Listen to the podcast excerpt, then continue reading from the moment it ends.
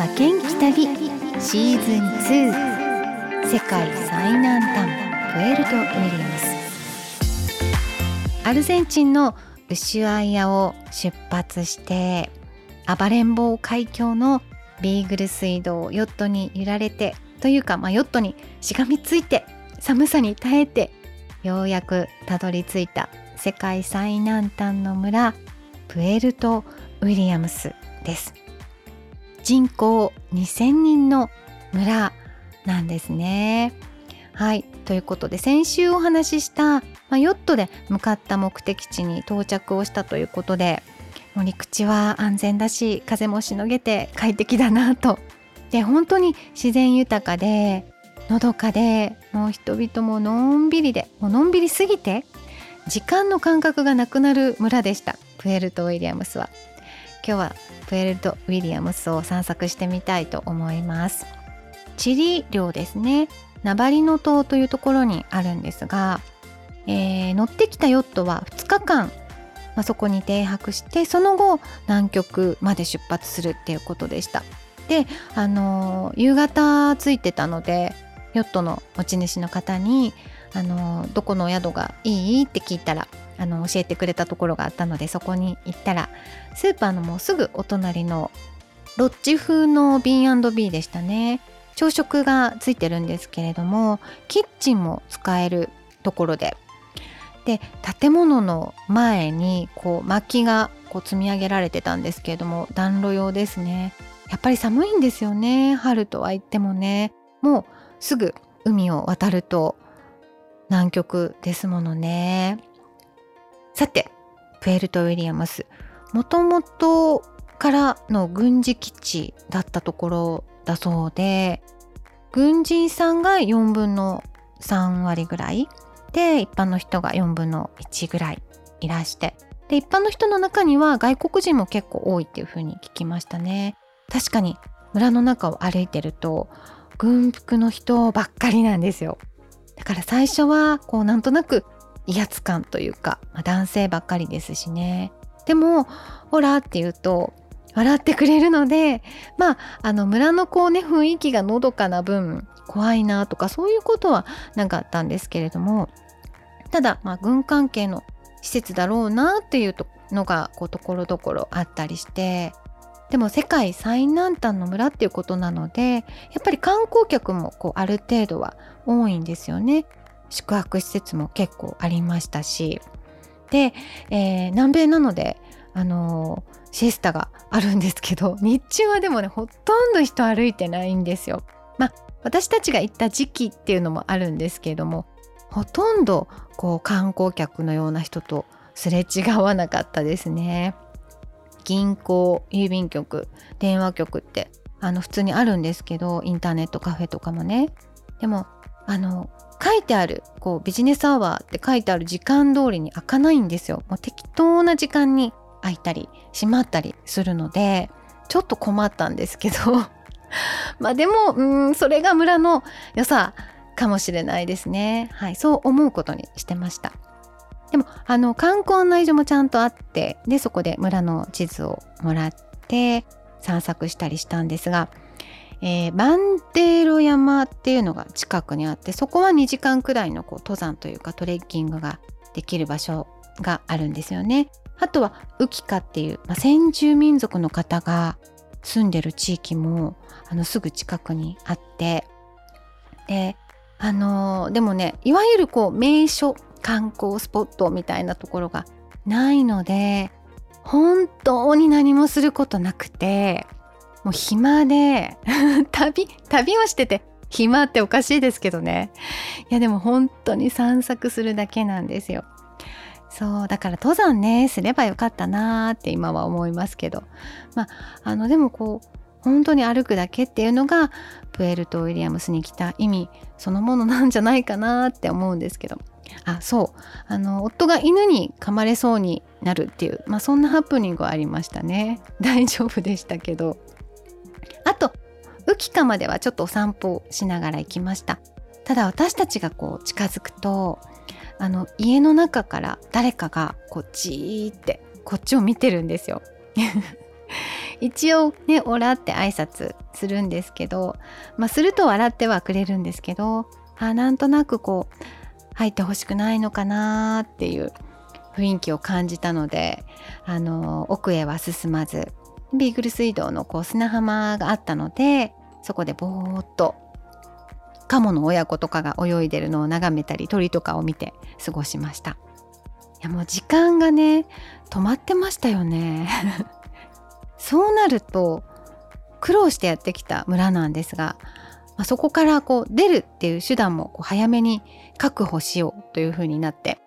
で出る時は飛行機に乗れたらいいなって思ってて、えー、ダップ航空っていう、まあ、小さなあの航空会社が飛行機を飛ばしてるんですけれどもそこのチケットカウンターに行って、まあ、チケットカウンターとは言ってもこう商店みたいなところで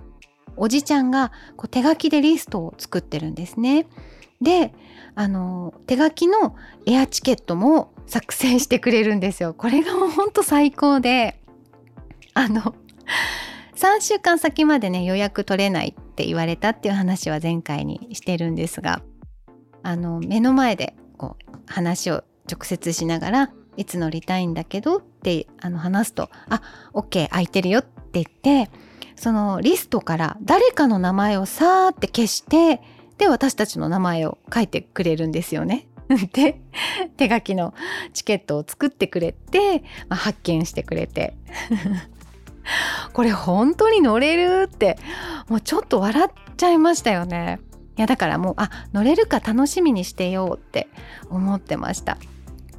で失敗したのはねあのトラベラーズチェックで払おうと思ってたんですよね。でも拒否されて、まあ、考えたらそうですよね。あんな小さな島でね世界の果てですからね銀行でも変えられなかったです。なのではい皆さんも行く時は気をつけてください。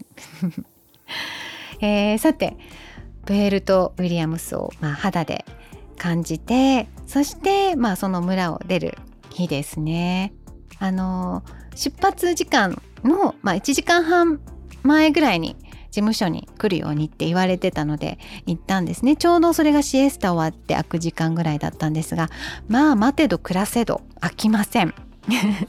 そのうちにあの出発時間もこう近づいてくるじゃないですか。まあでも仕方ないのでインターネットカフェでこう時間を潰してね日本にこうそう時々メールもしてたのでまあそれはそれで必要な時間なんですけど今だったらこうスマホとかでね簡単にできちゃうんでしょうけどね まあそれはいいとしてでやっと係の人が来てそしたらもうあの出発は2時間半後にこう変更になったからっていう感じなんですよね。うんそうきたかっていう感じですが またさらに暇な時間ができてしまって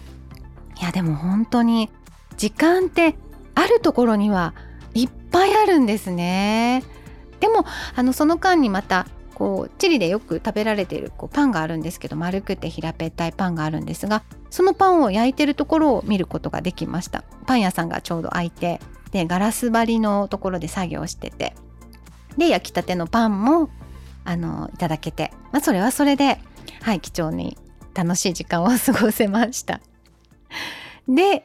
えー、軍と共有している空港があるんですけれどもそこからの出発だったんですね。まあ、小さい飛行機なので、まあ、プロペラ機ですよね。20人くらい乗ったと思います。もう乗ったらもう即離陸でした。空から見るナバリの島大自然がすごくてあこんなに圧倒的だったんだっていうのをその時に気がつきましたね。すごい感動でしたよ。濃いグリーンが広がってて。で山が結構連なってるんですね。であの雪もすごく積もってるのでこう白い山肌を私たちはこう見ながらこう飛ぶんですけど。だから私たちのいたこう集落村ってビーグル水道の本当にあのすぐ横の小さな小さなエリアだったんだなーっていう感じですね。あとはもう本当に全部自然です。あれは最後に空からあの見ることができてよかったなって思います。でずっとまあね低空飛行で飛んでいくんですけどビーグル水道をこう見てでウシュアイヤーの周辺も見られてあの遊覧は楽しかったですねただ、まあ、やはりもう強風は空も変わらないので 揺れる揺れる。もうヨットと同じくらいのアクロバットでもうヒヤヒヤしましたけど無事にプンターレーナスという、えー、町に到着をしました。1時間のフライト予定だったんですけどやっぱり風の影響で1時間半ぐらいはかかったと思います。もう疲れちゃいましたよね あの揺れで。いやでも縁あってあの行けた村でしたね。本当に有意義な題材になったのは言うまでもありません。で最後にですねこうプエルト・ウィリアムスのことをこう調べてって驚くことが分かったんですよ。2019年にプエルト・ウィリアムスが市に格上げされたそうで。でウシュアイアに代わって世界最南端の都市っていう風になったそうです。びっくり。そう今後はあの観光に力を入れるっていう、まあ、そういう意味合いでの格上げでもあるそうで。そうなんですよね。でもあの素朴さというかこう何もないもう時間だけがあるっていうそんな村のままでいてほしいなとは思いますが。あのきっと行きやすくなると思いますので是非皆さんも機会があったら訪れてみてください。今日も最後まで聞いてくださってありがとうございました制作はクリックボイス沖縄でした。